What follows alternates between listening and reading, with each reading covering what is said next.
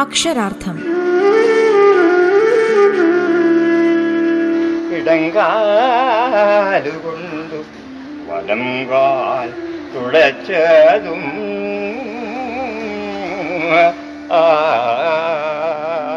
അയ്യപ്പ പണിക്കർ കവിതയുടെ ചാരുരൂപം.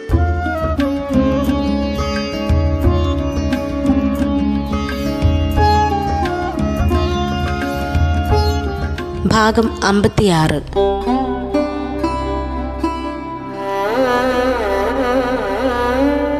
മലയാള കവിതയിൽ ഏറ്റവുമധികം വിവാദ വിഷയമായിട്ടുള്ളതും അയ്യപ്പ പണിക്കരുടെ കവിതകളാണ്.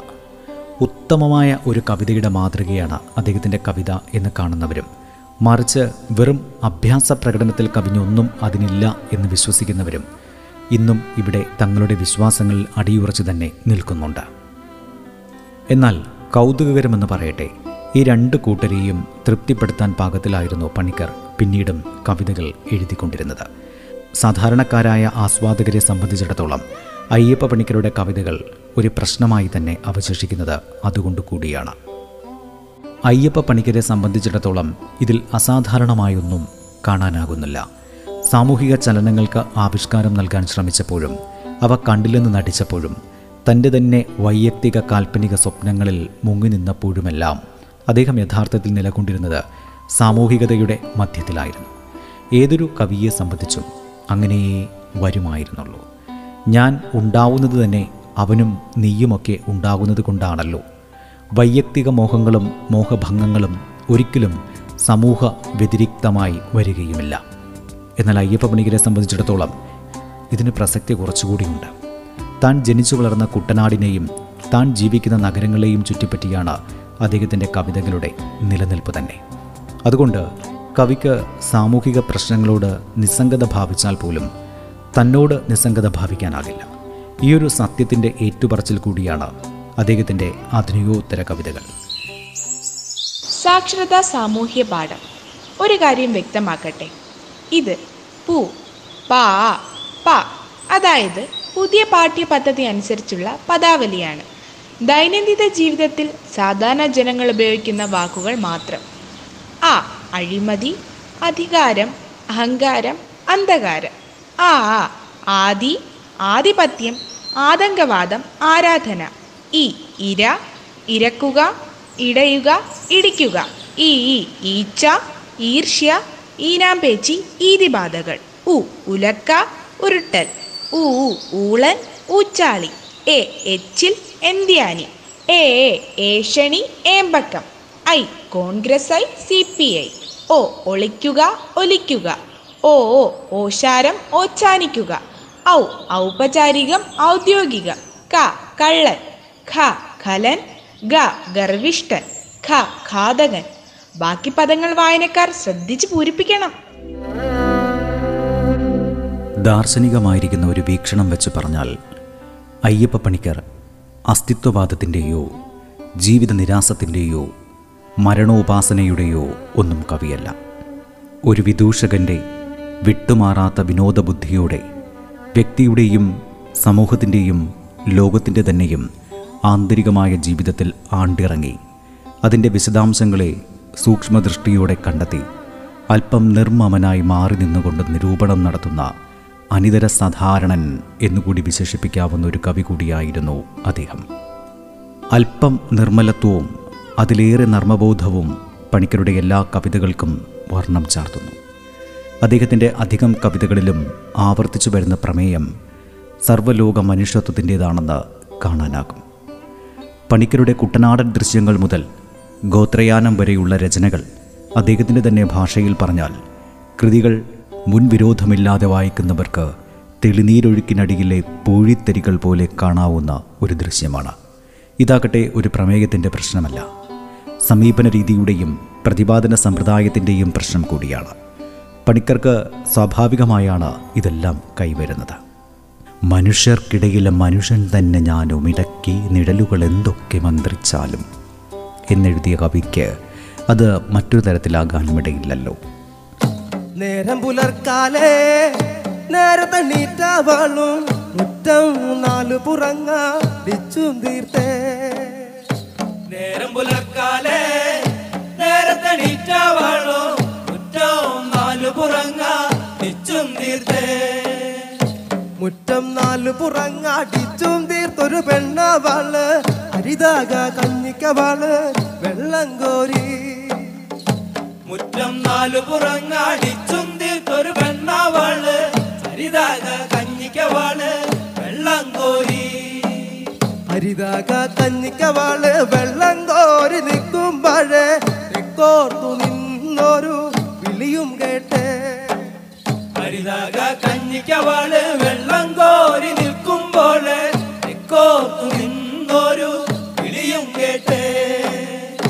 ആരാണ് എവരാണ് എവിടം വന്നവരാണ് എന്തിനു വന്നുള്ള വിരുന്നുകാര്?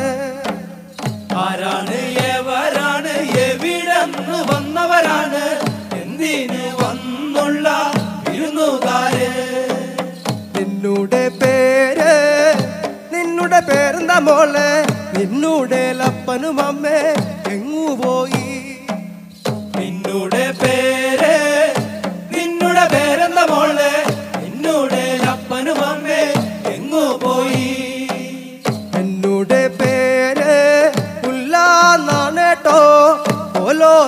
ഓലോത്തെ കൊച്ചുമുല്ലാന്ന് വിളിക്കും കേട്ടോ.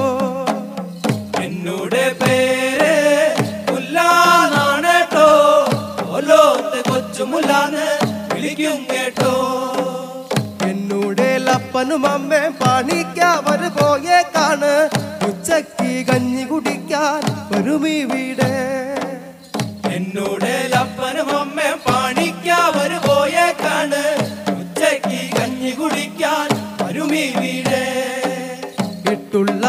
പായൽ നിങ്ങളിരിക്കും നിങ്ങൾ ബാല്യവകാര് തെക്കുന്ന് വന്നുള്ള വിരുന്നുകാര്. അയ്യപ്പ പണിക്കരുടെ കവിതകളെ സംബന്ധിച്ചിടത്തോളം ആസ്വാദകന്റെ മുമ്പിലുള്ള പ്രധാന പ്രശ്നം അതിന്റെ അർത്ഥതലങ്ങൾ കണ്ടെത്തുകയാണെന്നുള്ളതായിരുന്നു.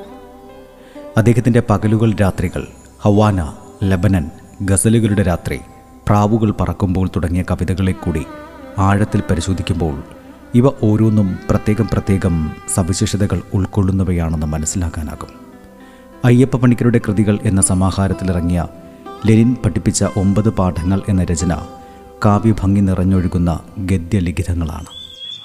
ഇന്ത്യക്കാരൻ എന്നും ഇന്ത്യക്കാരനായിരിക്കും എന്നതിന് എന്താണ് ഏറ്റവും നല്ല തെളിവ് മാനവേന്ദ്രനാഥ്? Lenin M. എൻ. റോയിയോട് ചോദിച്ചു. റോയ് സംശയരഹിതമായി പറഞ്ഞു. സാർവദേശീയവാദിയായ ഞാൻ തന്നെയല്ലയോ ആ തെളിവ്? രണ്ടു പേർക്കും കാര്യം ഏതാണ്ട് മനസ്സിലായി. ഗൗരവമായി മൗനവുമായി. വിപ്ലവകാരിക്ക് നർമ്മബോധം വർജ്യമാണെന്ന് കരുതിയിരുന്ന ഒരു യുവ വിദ്യാർത്ഥി തോളിൽ തൂങ്ങുന്ന വലിയ സഞ്ചി നിറയെ ഗ്രന്ഥങ്ങളുമായി ലെനിന്റെ അടുക്കലെത്തിയപ്പോൾ ലെനിൻ പൊട്ടിച്ചിരിച്ചു പോയി. ലോകത്തിന്റെ ഭാരം മുഴുവൻ ഈ തോളിൽ തൂങ്ങുന്നല്ലോ എന്ന് പറഞ്ഞ് വീണ്ടും ലെനിൻ ചിരിച്ചു. അതുവരെ അടക്കി പിടിച്ച ഗൗരവം പൊട്ടിത്തകർന്നു യുവാവും ഇച്ചിരിയിൽ പങ്കുചേർന്നു. തോളിൽ നിന്ന് സഞ്ചി ഇറക്കാൻ ലെനിൻ അയാളെ സഹായിച്ചു. രണ്ടുപേരും വീണ്ടും പൊട്ടിച്ചിരിച്ചു. ലെനിൻ ഒരു കാൽ പിന്നോട്ട് രണ്ട് കാൽ മുന്നോട്ട്. പ്രതിശബ്ദം രണ്ട് കാൽ പിന്നോട്ട് ഒരു കാൽ മുന്നോട്ട്. ലെനിൻ ആകെ എത്ര കാൽ? പ്രതിശബ്ദം. രണ്ടും ഒന്നും മൂന്ന്. ലെനിൻ. ഒന്നും ഒന്നും ഒന്നും ഒന്ന്. പ്രതിശബ്ദം. എങ്ങനെ? ലെനിൻ. ശ്രമിക്ക്. രണ്ട് കാൽ മുന്നോട്ട് ഒരു കാൽ പിന്നോട്ട്. ഒരു കാൽ മുന്നോട്ട്. അതാണ് ശരിയായ കാൽവയ്പ് ശരിയായ കണക്ക്. പ്രതിശബ്ദം. ഞാൻ നോക്കിയിട്ട് ശരിയാകുന്നില്ലല്ലോ. ലെനിൻ. നോക്കൂ നിങ്ങൾക്ക് കാലുകളേ ഇല്ലല്ലോ. അക്ഷരാർത്ഥം ഇടവേളയ്ക്ക് ശേഷം തുടരും. റേഡിയോ കേരളയിൽ നിങ്ങൾ കേട്ടുകൊണ്ടിരിക്കുന്നത് അക്ഷരാർത്ഥം. അയ്യപ്പ പണിക്കരുടെ മൈക്കോവിസ്കി പരിഭാഷയും പ്രത്യേകം പരാമർശമർഹിക്കുന്നതാണ്. മൈക്കോവിസ്കിയെ മലയാളികൾക്ക് പരിചയപ്പെടുത്തുവാൻ നമ്മുടെ പല കവികളും ശ്രമിച്ചെങ്കിലും ആ ശ്രമങ്ങളൊക്കെയും ഭാഗികവും കുറച്ചൊക്കെ വികലവുമായിരുന്നു. പണിക്കരുടെ മൈക്കോവിസ്കി കവിതകളോളം കുറ്റമറ്റതും വിപുലവുമായ പരിഭാഷ വേറെ ഉണ്ടായിട്ടില്ലെന്ന് സംശയലേശമില്ലാതെ പറയാനുമാകും. ഈ പരിഭാഷയിലൂടെ കടന്നു പോകുന്നവർക്ക് വിശ്വവ്യാപകമായ സ്വാധീനം ചെലുത്തിയ ഈ റഷ്യൻ കവിയെ അയ്യപ്പണികൾ എത്രമാത്രം മനസ്സിലാക്കിയിട്ടുണ്ടെന്ന് മനസ്സിലാക്കാനാകും. മൈക്കോവസ്കിയുടെ ആത്മകഥ അവസാനത്തെ കത്ത് എങ്ങനെയാണ് പദ്യം ചമയ്ക്കുന്നത് എന്നിങ്ങനെ അതീവ ശ്രദ്ധേയമായ ഉപന്യാസങ്ങൾ പ്രേമലേഖനങ്ങൾ എന്നിവയുടെ പരിഭാഷകൾ കൂടി ഉൾക്കൊള്ളുന്നതാണ് അയ്യപ്പ പണിക്കരുടെ മൈക്കോവസ്കി പരിഭാഷ. അയ്യപ്പ പണിക്കരുടെ കവിതകളിൽ കാണുന്ന അന്തർദേശീയത കവിയുടെ സ്വത്വത്തിന്റെ തന്നെ ഭാഗമാണ്. സാർവജനീനമെന്നോ സാർവലൗകികമെന്നോ പറയാവുന്ന മാനവികതയാണ് അതിനടിസ്ഥാനമായി വർത്തിക്കുന്നത്. പണിക്കരുടെ ശുഭാപ്തി വിശ്വാസവും ജീവിതാസക്തിയും അവയിലുടനീളം സ്ഫുരിക്കുന്നത് കാണാം. ഇതര സാഹിത്യങ്ങളും ശാസ്ത്രങ്ങളുമായുള്ള അദ്ദേഹത്തിന്റെ പരിചയം മറ്റു കവികൾക്കെന്ന പോലെ ഈ ഇനത്തിൽപ്പെടുന്ന കവിതകൾക്കും രൂപവ്യത്യാസം വരുത്തിയിരിക്കുന്നു. മറ്റു മലയാള കവികളിൽ നിന്നും അയ്യപ്പ പണിക്കരെ വ്യത്യസ്തനാക്കുന്നത് അദ്ദേഹത്തിന്റെ പ്രതിഭയുടെ പ്രത്യേകതകൾ കൊണ്ടാണെന്ന് കാണാനാകും. അയ്യപ്പ പണിക്കരുടെ ഭൂമി ഉരുളുന്നു എന്ന കവിത കേട്ടിട്ട് തിരിച്ചു വരാം. എഴുത്തുകാരി സൂര്യ സുരേന്ദ്രൻ ചൊല്ലുന്നു. ഈ ഭൂമി ഉരുണ്ടതാണെന്ന് കേൾക്കുമ്പോൾ ഞാൻ ഒരു പന്ത് പോലെ ഉരുണ്ടു പോകുന്നു ഈ ഭൂമി സ്വന്തം അച്ചുതണ്ടിൽ കറങ്ങുന്നു എന്ന് കേൾക്കുമ്പോൾ എനിക്ക് ചെറിയ തലകറക്കം വരുന്നു. ഈ ഭൂമി സൂര്യന് ചുറ്റും കറങ്ങുന്നു എന്ന് കേൾക്കുമ്പോൾ എനിക്ക് എങ്ങോട്ടെങ്കിലും ഓടാൻ തോന്നുന്നു. എന്തിനാണ് ഈ ഭൂമി ഇതെല്ലാം ചെയ്യുന്നത്? എന്നെയും കൊണ്ട് എത്ര ദൂരം ദിവസവും താണ്ടുന്നു. എനിക്കിഷ്ടം ഒരു പരന്ന ഭൂമിയാണ്. എനിക്കിഷ്ടം ഉരുളാത്ത ഒരു ഭൂമിയാണ്. എനിക്കിഷ്ടം ചുമ്മാ കറങ്ങി നടക്കാത്ത ഒരു ഭൂമിയാണ്. എനിക്കിഷ്ടം ഒരിടത്തുറച്ചിരുന്ന് കഥ പറയുന്ന ഒരു ഭൂമിയാണ്. ഈ ഭൂമിക്കാവില്ലെങ്കിൽ മറ്റൊരു ഭൂമി ആയാലും മതി. ഈ ഭൂമിക്കാവില്ലെങ്കിൽ മറ്റൊരു ഭൂമി ആയാലും മതി. മലയാള കവിതയിൽ നൂതനങ്ങളായ പല പ്രവണതകൾക്കും തുടക്കം കുറിച്ച കവിയായ അയ്യപ്പ പണിക്കർ പാരിസ്ഥിതികമായ വിഷയങ്ങളെയും തികച്ചും സ്വകീയമായ രീതിയിൽ തന്റെ രചനകളിൽ അവതരിപ്പിച്ചിട്ടുണ്ട്.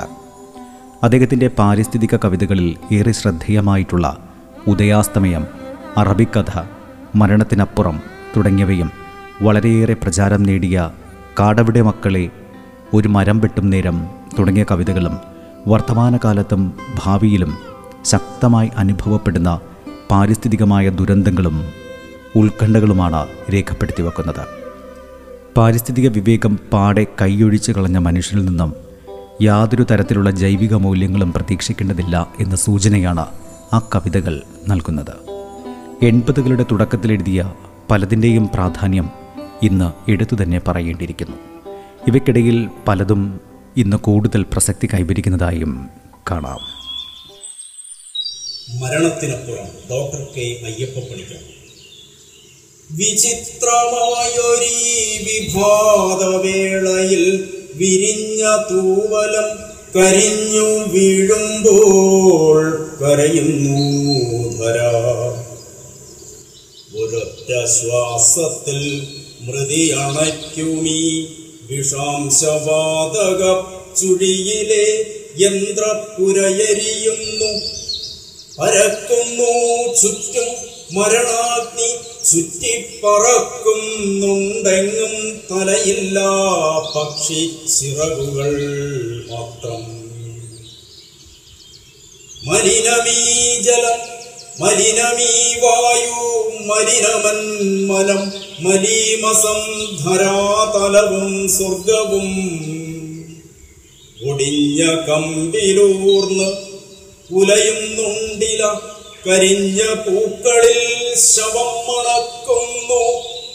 കരകവിയുമീ ദുരന്തബോധത്തിൽ കവിയും കാവ്യവും അലിഞ്ഞു പോകുമ്പോൾ കരയുന്നു ധര. ഒഴുക്കിൽ മുങ്ങും മുൻപൊരിക്കലാ കരമുയർത്തി നീട്ടിയ മനുഷ്യനോ വെറും കുമിള പോൽ പൊട്ടിത്തകരം നേരവും കരയുന്നു ധര. അലറുന്നു നേതാവകലെ മൈതാനപ്പരപ്പിൽ മൈക്കിന്റെ കഴുത്തു ഞെക്കിക്കൊണ്ട് അധികാരം നിങ്ങൾ എനിക്കു നൽകുവിൻ. കരകാണാത്തൊരി പ്രളയസന്ധിയ പ്രസംഗവേദിയിൽ ഇരമ്പി നിൽക്കുമ്പോൾ കരയുന്നു ധര. ഒരൊറ്റ ശ്വാസത്തിൽ മൃതി അണയ്ക്കുമേ വിഷാംശവാതക ചുഴിയിലെ യന്ത്രപ്പുര എരിയുന്നു. പരക്കുന്നു ചുറ്റും മരണാഗ്നി. ചുറ്റിപ്പറക്കുന്നുണ്ടെങ്കും തലയില്ലാ പക്ഷിച്ചിറകുകൾ മാത്രം. തുടങ്ങിയ വരികൾ വായിക്കുമ്പോൾ എൻഡോസൽഫാൻ എന്ന കീടനാശിനി മൂലം ഒരു പ്രദേശത്തെ ജനജീവിതവും സസ്യജാലങ്ങളും അനുഭവിക്കുന്ന കൊടിയ ദുരന്തത്തെയാണ് ഓർമ്മ വരുന്നത്. മനുഷ്യന്റെ അതിക്രൂരമായ നടപടികൾ മൂലം തകർന്ന് തരിപ്പണമാകുന്ന ആവാസ വ്യവസ്ഥയുടെ ഭീതിതമായ ചിത്രവും തുടർന്ന് വർണിക്കുന്നു. മലിനമീ ജലം മലിനമീ വായു മലിനമെൻ മനം മലീമസം ധാരാതലവും സ്വർഗവും. ഒടിഞ്ഞ കമ്പിലൂർന്നുലയുന്നുണ്ടില കരിഞ്ഞ പൂക്കളിൽ ശവം മണക്കുന്നു. എന്നിങ്ങനെ മനുഷ്യപുത്രൻ എന്ന് അഹങ്കരിക്കുമ്പോൾ തീർക്കുന്ന മരണശാപത്തെക്കുറിച്ചുള്ള ഈ വർണനകൾ ശാസ്ത്ര സാങ്കേതിക നേട്ടങ്ങൾ കൊണ്ട് വന്ധിയും മലിനയുമാക്കപ്പെട്ടു കഴിഞ്ഞ ഭൂമിയുടെ വർത്തമാനകാലത്തെ അടയാളപ്പെടുത്തുന്നു. ഇതിനെല്ലാം കാരണം മനുഷ്യർ ശാസ്ത്രത്തിന്റെ സഹായത്താൽ സൃഷ്ടിച്ച നേട്ടങ്ങളുടെ മേൽ കെട്ടിപ്പടുത്ത അഹന്തയാണെന്ന സൂചന നൽകി മനുഷ്യവംശത്തിനാകമാനം ജീർണതയാണ് വരച്ച് കാട്ടുന്നത്. ഈ അപജയത്തിന്റെ ഫലമായി ഒരു മരം വെട്ടും നേരം മരുഭൂമി ജനിക്കുന്നു പിതൃഭൂമി മരിക്കുന്നു എന്ന തിരിച്ചറിവ് സമൂഹത്തിന് നഷ്ടമായതായും ഓർമ്മിപ്പിക്കുന്നു. മറ്റൊരിടത്ത് ഈ സമൂഹം ഒരു കാലത്ത് പുലർത്തിയിരുന്ന ജൈവബന്ധത്തെയും അതിലൂടെ പുഷ്കലമായിരുന്ന സംസ്കൃതിയെയും ഓർമ്മിപ്പിക്കുന്നതായി കാണാം.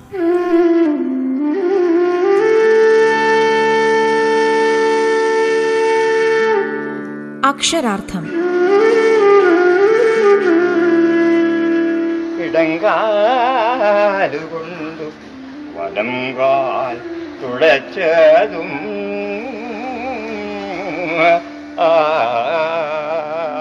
അയ്യപ്പ പണിക്കർ കവിതയുടെ ചാരുരൂപം. രചന പി എൽ വിജയകുമാർ. ശബ്ദ സാന്നിധ്യം ഹിഷാം അബ്ദുൽ സലാം. ഗായത്രി ശബ്ദമിശ്രണം ഡേവിസ് ആന്റണി. അവതരണം ആഖ്യാനം ഉണ്ണി പ്രശാന്ത്.